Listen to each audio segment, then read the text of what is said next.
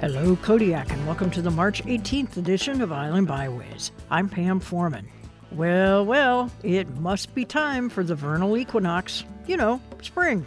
That time of year when Mother Nature loves to play tricks on the people of Kodiak Island. This messy weather is fairly typical of this time of year, though. Regardless of the weather, the vernal or spring equinox happens this Sunday at 7:33 a.m. here in Kodiak. The sun crosses the celestial equator, heading north. We'll have about 12 hours and 14 minutes of daylight on Sunday. Thursday was actually the day we were almost exactly 12 hours of night and 12 hours of day. That's known as the equilux, and it always happens before the spring equinox and after the autumnal equinox. However, you want to measure it, we are all likely to be happy to celebrate spring once we get past the current ugly weather, that is.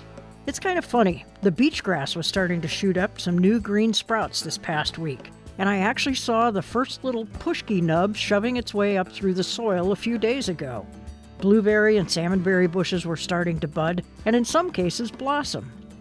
Oh well, just like the bears and humans, they will likely shiver and shake it all off and go on about their spring activities soon. In the meantime, enjoy the low tides in the mornings or evenings this weekend, and stop to see what's growing along the shoreline and on the rocky cliffs, in spite of the snow.